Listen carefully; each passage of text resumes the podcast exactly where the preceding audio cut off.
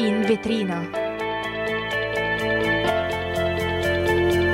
Notizie in trasparenza. Eccoci tornati, buon pomeriggio a tutti, siamo qui su Radio Yulm con In Vetrina, un programma di attualità con notizie in trasparenza. Sono le 16 e 16, io sono Alessia e qui con me c'è Benedetta, ciao a tutti. Eh, oggi parleremo di tante nuove notizie, parleremo degli sbarchi a Lampedusa durante la notte e parleremo anche del giornalista ferito a Kherson in Ucraina e della nuova chatbot lanciata dai russi e anche intervisteremo degli studenti Yulm per capire che cosa ne pensino della questione razzismo sul treno Como-Milano che ha coinvolto anche purtroppo una delle nostre studentesse. Mi raccomando seguiteci su tutte le nostre pagine social, Instagram, Twitter, Facebook e soprattutto sul nostro sito www.radioyulm.it per sentire tutte le nostre eh, puntate anche in versione podcast. Adesso una breve pausa. Radio Yulm.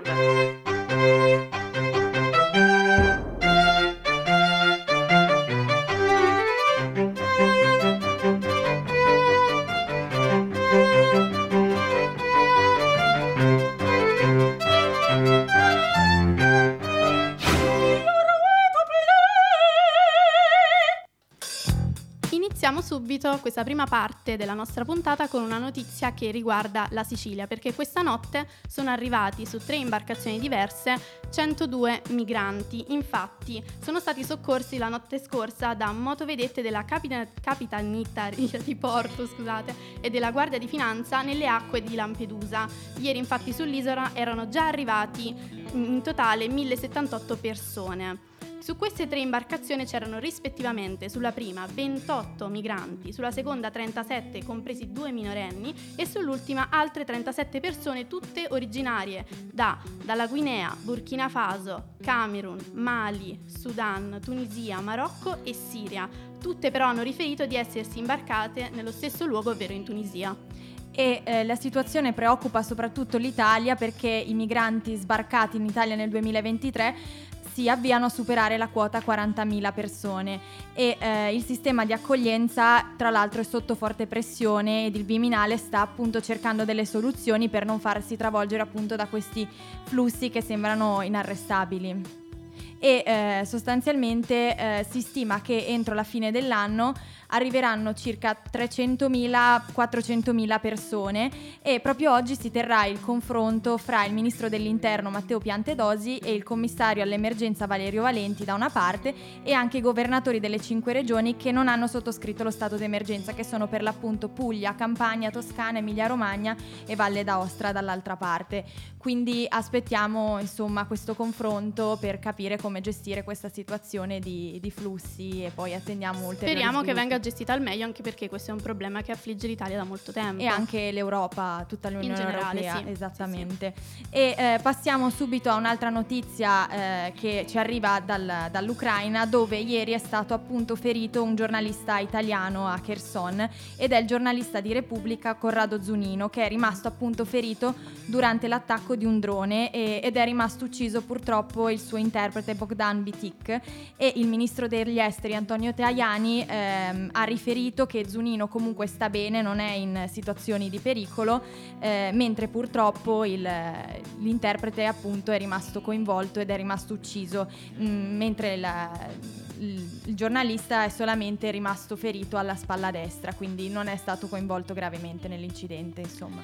Infatti sul sito della Repubblica si legge che l'inviato Corrado Zu- Zunino e il suo collaboratore Bogdan Bidik sono stati vittime di un agguato di cecchini russi alle porte di Erson. Si legge che appunto Bidik purtroppo non ce l'ha fatta e lascia una moglie e un figlio, mentre il giornalista italiano dopo essere stato ferito è riuscito a mettersi in salvo trascinandosi lontano dal veicolo ed è stato prelevato da un'auto che si trovava in quella zona che l'ha portato appunto all'ospedale di Erson dove è stato ricoverato. I due reporter, prosegue la Repubblica, viaggiavano facendosi chiaramente riconoscere come giornalisti indossando il giubbotto con la scritta press. E infatti anche il giornalista Corrado Zunino aveva lasciato un tweet dicendo io indossavo il giubbotto con scritto press, quindi quindi sono stati ingiustamente colpiti. Esattamente, sì, sì, sì. Adesso andiamo avanti con un'altra notizia che riguarda Roma perché c'è stata una conferenza bilaterale che riguarda la ricostruzione. Soprattutto si è detto che l'Ucraina è un avamposto della sicurezza europea e l'Italia farà tutto il necessario affinché aderisca all'Unione Europea. Infatti il primo passo in questa direzione sarà iniziare a rimettere in piedi un paese che è stato deva- devastato dall'invasione russa, senza aspettare che appunto le ostilità cessino. Con questo impegno il presidente Sergio Mattarella e la premier Giorgia Meloni e gran parte del governo hanno accolto la rappresentanza di Kiev, Kiev che è arrivata a Roma per la conferenza bilaterale sulla ricostruzione dell'Ucraina e soprattutto Zelensky ha apprezzato questo sforzo da parte dell'Italia e ha ringraziato appunto il nostro paese eh, tramite un video e ha ringraziato tutti e personalmente ci teneva proprio a ringraziare la Premier Meloni eh, e ha invitato anche le aziende italiane ad aiutare nella ricostruzione per il futuro dell'Ucraina ma anche dei, dei figli e delle città tutte quante. E Mattarella ha auspicato che il percorso di integrazione di Kiev nel, nell'Unione Europea si concluda nel più breve tempo possibile possibile e eh, anche il Premier Meloni si è espresso in merito perché eh, ha detto che il futuro dell'Ucraina sarà di pace e benessere sempre più europeo. Quindi insomma si sta spingendo per fare entrare appunto Kiev all'interno dell'Unione Europea, quindi eh, di modo anche da fornire aiuti e anche i partner della Nato in questa fase sono concentrati sugli aiuti umanitari e militari per consentire a Kiev di resistere appunto all'invasione da parte dei russi. Insomma si sta facendo tutto il possibile per mm. aiutare l'Ucraina. E speriamo che questa guerra guerra abbia una fine il prima possibile. Il prima possibile. Adesso andiamo avanti con una notizia che riguarda la città in cui stiamo facendo questa bellissima puntata, che è Milano. Purtroppo un uomo è stato ucciso nella propria casa a Milano. Eh, si tratta di Piero Luigi Landriani, un 69enne che è stato aggredito nella propria abitazione nella tarda serata di ieri a Milano. Secondo i primi accertamenti medico-legali, sul corpo dell'uomo sono state ritrovate varie lesioni uh, un accanimento che viene definito non comune, che in genere denota una rabbia particolare da parte degli assassini. Al momento gli investigatori della squadra mobile seguono diverse possibili piste, anche se quella prevalente resta l'ingresso di due nordafricani nell'appartamento, la cui porta risulta essere forzata. E a riferire tutto quanto l'accaduto è stata la compagna del 69enne, una donna brasiliana di 49 anni che anche lei aveva qualche piccolo precedente proprio come la vittima e la donna eh, al momento del, del fatto si trovava in cucina, quindi non avrebbe assistito alla lite e all'accoltellamento e eh, nell'appartamento sono state trovate appunto tracce di sangue per terra e sono stati sequestrati anche alcuni coltelli con cui evidentemente è successo il, il fatto. E l'omicidio è maturato anche in un contesto abbastanza ehm, popolare, difficile, dove vivono anche abusivi e spacciatori, quindi comunque una zona in cui non è, non è facile la vita purtroppo. Purtroppo Milano non è più sicura come una volta. Mm, anche questo è vero. E passiamo a una bella notizia adesso, ehm, bella perché eh, sono state salvate varie vite. Sono state salvate varie vite nonostante una psichiatra sia stata uccisa a Pisa qualche giorno fa, ma uno dei reni donati da Barbara Capovani, che era appunto questa psichiatra, psichiatra che è stata aggredita e uccisa dal suo ex paziente hanno salvato eh, la vita, cioè questo rene ha salvato la vita a un bambino che è un piccolo paziente dell'ospedale Bambin Gesù di Roma che attendeva un, orba, un organo compatibile da tanto tempo, quindi insomma stava aspettando un organo senza riuscire a riceverlo. E eh, c'è anche da dire che il fegato della dottoressa è stato utilizzato per un trapianto salvavita a Milano e anche cuori, polmoni e anche un altro rene sono stati inviati a Siena eh, per altri interventi, quindi insomma un bel gesto. Esatto, perché appunto le vite salvate dalla dottoressa sono in totale due, proprio perché il fegato è stato spedito a Milano e in più al bambino, ma si dice che la donna abbia salvato tante altre vita, vite in quanto psicologa durante il, la sua breve vita, purtroppo.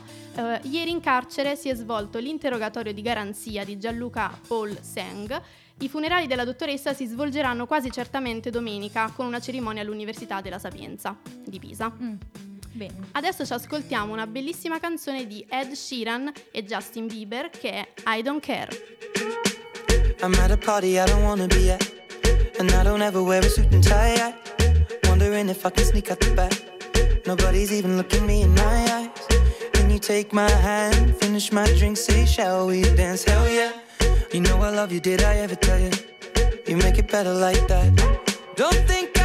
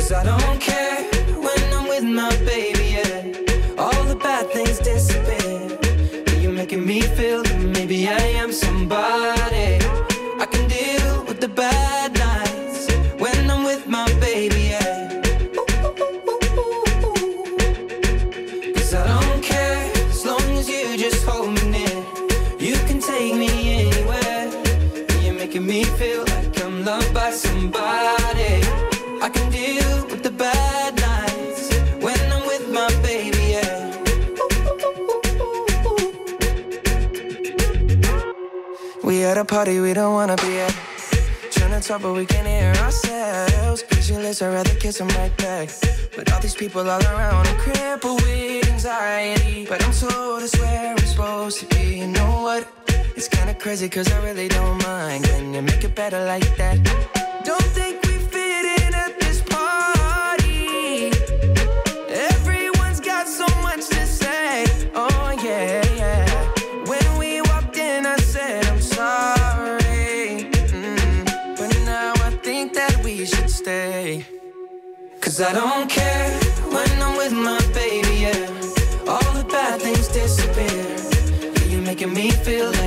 yeah, yeah.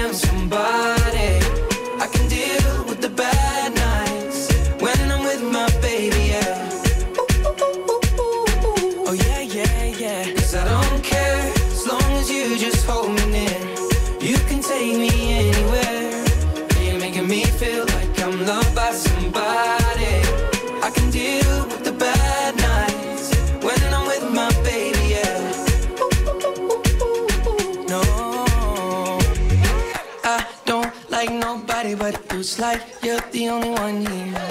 I don't like nobody but you, baby. I don't care.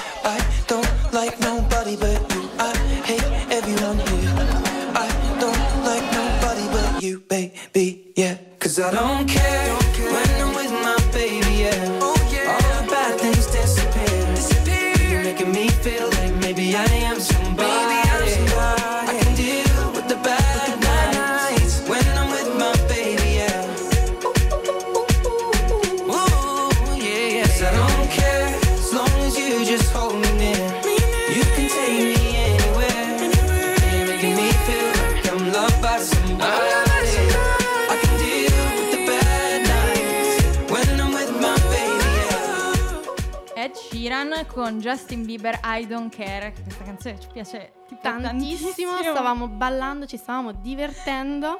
Abbiamo adorato questa canzone. Adesso apriamo la seconda parte di questa puntata con un argomento che ha toccato in, in primis proprio la nostra università, la Yulm, perché come molte persone sapranno, essendo il video andato virale, appunto su TikTok è stato pubblicato un video di tre ragazze su un treno regionale da Como a Milano in atteggiamenti razzisti nei confronti di una famiglia di cinesi. Purtroppo una delle tre eh, studentesse era, è una studentessa eh, della Yulm e la Yulm ieri ha fatto un comunicato sulla propria pagina Instagram in cui si distacca dal comportamento della ragazza, però a chi chiede la sua espulsione risponde dicendo che è aperta al dialogo e che quindi darà una seconda occasione a questa studentessa essendosi scusata pubblicamente. Ehm, e quindi diciamo che la vicenda per la Yulm si è chiusa, però abbiamo deciso di intervistare delle studentesse e degli studenti Yulm per capire quale fosse la loro opinione in merito. Mhm. E sentiamo il parere di Mirella. Secondo me ehm, il comportamento delle ragazze è stato assolutamente sbagliato, anzi è raccapricciante vedere come persone che appartengono alle nuove generazioni si comportino ancora in, eh, in questi modi nei confronti di persone che loro considerano diverse. E allo stesso tempo però penso che sia stato anche eh, sbagliato eh, pubblicare questo video e che la reazione del, del popolo dei social sia stata abbastanza esagerata, non perché le ragazze non abbiano sbagliato, ma perché ehm, metterle alla gogna pubblicamente in questo modo e appunto cercare di rovinargli la vita, tra virgolette, contattando l'università per appunto farle espellere oppure contattare i luoghi dove lavorano per farle licenziare, penso che sia anche abbastanza esagerato. Ok, quindi Mirella condanna il loro atteggiamento, però crede che sia esagerato tutto l'odio che Mhm. stanno ricevendo online. Adesso direi di ascoltare il parere di Gaia. Sinceramente, quando mi è capitato il video sono rimasta veramente eh, scioccata e, e disgustata perché ragazze di 20 anni che fanno ancora razzismo nel 2023, sinceramente non, non esiste. Eh, ridevano, mh, prendevano in giro, ehm, così a caso e sinceramente mi chiedo del perché, cioè perché questa cosa, cioè dove ti porta, cosa, cosa vuoi ottenere facendo questa cosa, cioè assolutamente nulla. E mm, io ho visto anche appunto la ragazza, una ragazza che ha scritto appunto a quella che ha fatto il video chiedendo scusa del suo atteggiamento e sinceramente non, non ha senso chiedere scusa dopo che hai visto, dopo quello che hai fatto e quindi sinceramente potevi benissimo smetterla, anzi non iniziare proprio e farti il tuo viaggio e stare zitta. Ecco, come appunto spiegava Gaia, quello che è successo è, è sostanzialmente che queste eh, ragazze, queste studentesse, una della Yulm, una dell'Università Cattolica e una dell'Università Bicocca, si trovavano su questo treno da Como a Milano eh, e sostanzialmente eh, hanno iniziato a prendere in giro questa famiglia di origine cinese, questa famiglia cinese e ehm, una persona che era lì ha filmato il comportamento delle tre ragazze l'ha postato su TikTok e questo video appunto è andato virale e eh, sostanzialmente adesso le ragazze si trovano coinvolte in quest'onda mediatica eh, anche a causa appunto del, del video pubblicato e eh, mentre la nostra università appunto sos- mh, è più aperta a un dialogo e sostanzialmente eh, rimane aperta ai, al confronto, l'Università Cattolica ha deciso di prendere provvedimenti nei confronti di questa studentessa appunto che, si, che era presente sul treno e che era ripresa nel video. E adesso ascoltiamo eh, il parere di Francesca. Allora, secondo me l'università non deve prendere particolari provvedimenti nei confronti di questa ragazza, in primo luogo perché la ragazza è maggiorenne, quindi capace di intendere di volere, di scegliere di agire e di conseguenza anche capace di accettare le conseguenze che le scelte che fa e le azioni che sceglie di fare ne conseguono. Detto ciò, inoltre, la, ragazza si trovava fuori dall'Ateneo, quindi nemmeno in università. Di conseguenza mi chiedo cosa c'entra l'università, cioè semplicemente perché la ragazza frequenta quell'università non vuol dire che tutto quello che fa deve essere ricondotto a una responsabilità dell'università, assolutamente no. Ok, questo era il, um, il parere di... eh, non mi ricordo. Francesca. Francesca, scusami. Adesso ascoltiamo quello di Roberto. Credo che in merito a questa vicenda ci sia stata una reazione spropositata rispetto a quanto accaduto. Certamente le ragazze hanno commesso un fatto grave e dunque non sono scusabili. Tuttavia la reazione fosse stata ancora peggiore. Infatti la presa in giro, che è assolutamente da condannare, è avvenuta in ogni caso in un ambiente ristretto e ha dunque riguardato relativamente pochi individui. La ragazza offesa avrebbe potuto benissimo non curarsi del comportamento sbagliato delle altre ragazze. Al massimo avrebbe potuto poi lei stessa raccontare quanto accaduto denunciando il fatto, come spesso accade sui social, senza però postare il video. Difatti lei è passata da vittima a carnefice con questo video che è poi diventato virale, in quanto ha risposto le tre ragazze alla gogna mediatica. Inoltre la ragazza ha anche rifiutato le scuse che una delle tre universitarie le avrebbe poi rivolto, affermando che la reazione del pubblico nei confronti delle tre autrici della presa in giro sia la giusta pena che si meritano. Le tre universitarie hanno dunque subito una lesione maggiore rispetto a quella della ragazza. E anche questo è vero, e questo era il parere di Roberto, appunto uno studente della Cattolica eh, che eh, studia, stu- giurisprudenza. studia giurisprudenza e, e, quindi ci può dare anche una, una, versione dei fatti da parte di un'altra università, di modo da avere anche più, più pareri sulla questione. Ed è anche vero il fatto che queste tre ragazze siano state esposte all'agonia mediatica proprio perché comunque il fatto poteva essere denunciato senza essere reso virale. Anche questo è, è da tenere in considerazione, infatti. Esatto, queste erano tutte le uh, opinioni che noi abbiamo raccolto per voi. Ovviamente ce ne saranno di diverse, molte altre, però noi ci auguriamo soltanto che questa situazione finisca al più presto e che la Yulm ne esca illesa perché appunto l'università ha già detto la sua, ha fatto la sua comunicazione e quindi per noi questa situazione finisce qui. È vero. Adesso ci ascoltiamo una bellissima canzone che è di Zucchero. Onestamente io non lo ascolto da molto tempo, però mi ricorda molto la mia infanzia perché lo ascoltavo in macchina da E piccola. poi, e poi c'è Silvia, la nostra cara amica che è andata al concerto di Zucchero, fan di Zucchero, quindi questa gliela dedichiamo Esatto, con tanto per te, amore. Vai Silvia. Adesso credo nei miracoli. In questa notte di tequila boom boom. Sei cosa sexy, cosa sexy thing.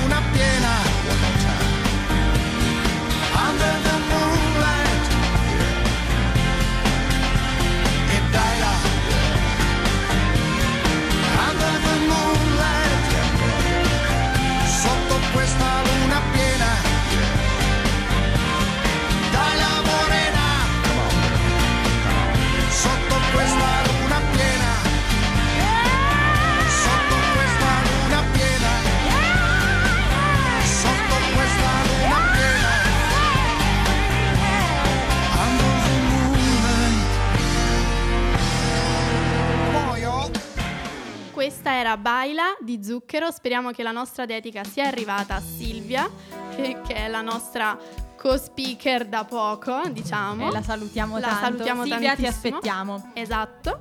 E adesso passiamo finalmente ad una notizia che ha un lieto fine, perché una donna inconsapevole aveva un, un tumore di 19 kg che le è stato esportato ed è stata salvata all'ospedale, all'ospedale di Sant'Anna della città della salute di Torino con un'operazione d'emergenza. Infatti la donna in questione ha 54 anni ed è della provincia di Torino. Alcune settimane fa si è presentata all'osservazione dei ginecologi dell'ospedale di Torino avvertendo un senso di peso e di dolori addominali.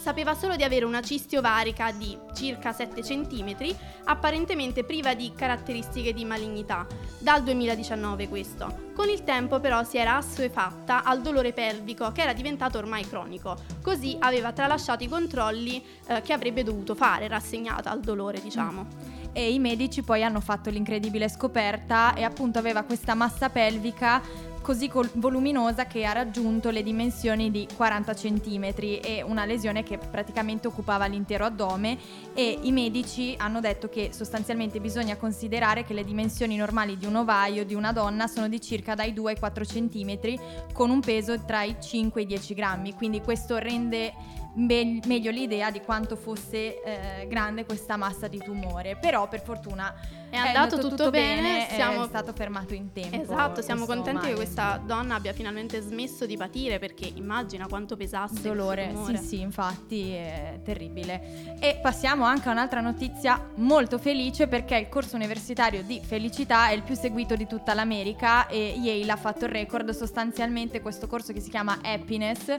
ha eh, 1200 studenti iscritti, quindi è un corso di psicologia positiva che attrae sempre più studenti, cioè non c'è neanche più posto nelle aule, talmente elevata la richiesta. Il corso è tenuto appunto da questa professoressa di psicologia, Lori Santos, che insegna agli studenti come vivere meglio ed essere felici attraverso queste due lezioni settimanali. La docente ritiene che questo corso sia così amato perché gli studenti durante le scuole superiori si stressano per accedere a questo corso facoltoso della, della Yale, stavo dicendo della Yulm, della Yale eh, appunto, eh, e mettendo da parte quella che è la loro felicità. Infatti, secondo un rapporto del 2013 del Yale College Council, eh, questi ragazzi durante il percorso alla- per l'accesso al college richiedono un aiuto psicologico che viene offerto dalla scuola. Da tempo gli studenti di Yale chiedevano alla facoltà un corso sull'happiness, ma nessuno si immaginava questi numeri, questa affluenza, scrive il New York Times. Si tratta infatti del corso con il maggior numero di studenti in 316 anni di storia della Yale. Il precedente record era del corso di Psychology and Law che nel 1992 raggiunse i 1050 studenti. Tantissimi anche lì in quel Tantissimi. caso. Oddio, ok, cioè nel mio corso siamo 500, loro Noi sono siamo 250. Esatto, sono tantissimi. Comunque piacerebbe anche a me frequentare sì, un corso del genere. Happiness. Adesso continuiamo con la Russia che lancia anche lei il rivale di ChatGPT e si chiama GigaChat. Riprende il nome dalla GigaChat che divenne eh, online per definire la mascoli- mascolinità. La, la Russia lo lancia eh, per entrare nella corsa all'intelligenza artificiale e ai chat GBT. Infatti la società che lo lancia in particolare è la Sberbank che ha annunciato il lancio del chatbot destinato a rivaleggiare con l'app statunitense. Infatti qualche settimana fa lo avevamo annunciato che in America stavano lanciando una nuova chat Mm-mm. GBT. Che cosa fa in pratica questa chat eh, GigaChat? Per ora è disponibile solo su invito con una modalità di tipo test perché appunto lo stanno ancora testando. Secondo Sberbank, GigaChat può conservare, scrivere messaggi, rispondere a domande, ma anche scrivere codice e creare immagini mh, delle descrizioni.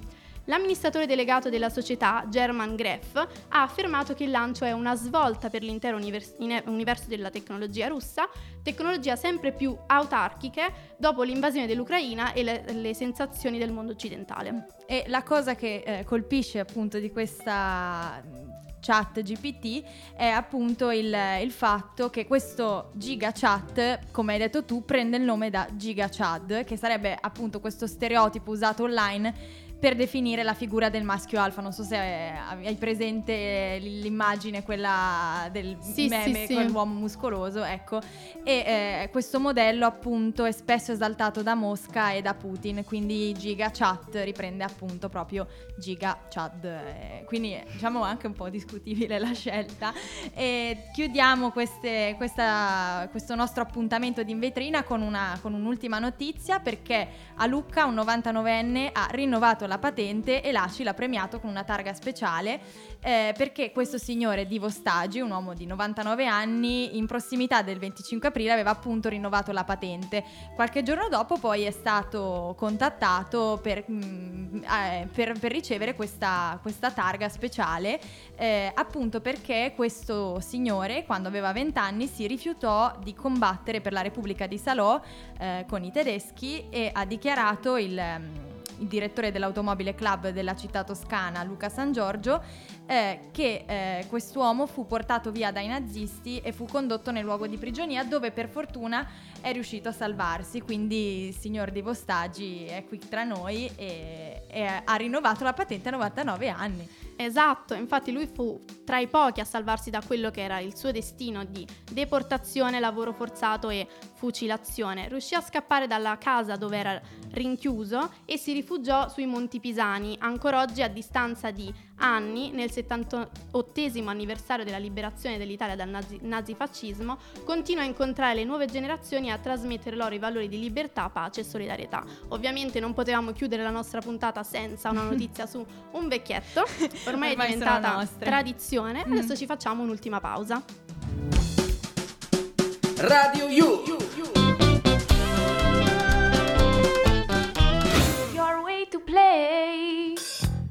Anche oggi siamo arrivati al termine della nostra puntata di In Vetrina, un programma di notizie di attualità, notri- notizie in trasparenza. Mi raccomando, seguiteci su tutti i nostri eh, social, Instagram, Facebook, Twitter e sul nostro sito www.radioyulm.it per sentire le nostre puntate anche in versione podcast. Noi vi diamo appuntamento a domani dalle ore 16.15 alle ore 16.45 con altre notizie e attualità.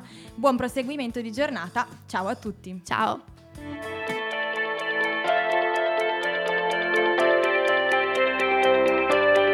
In vetrina. Notizie in trasparenza.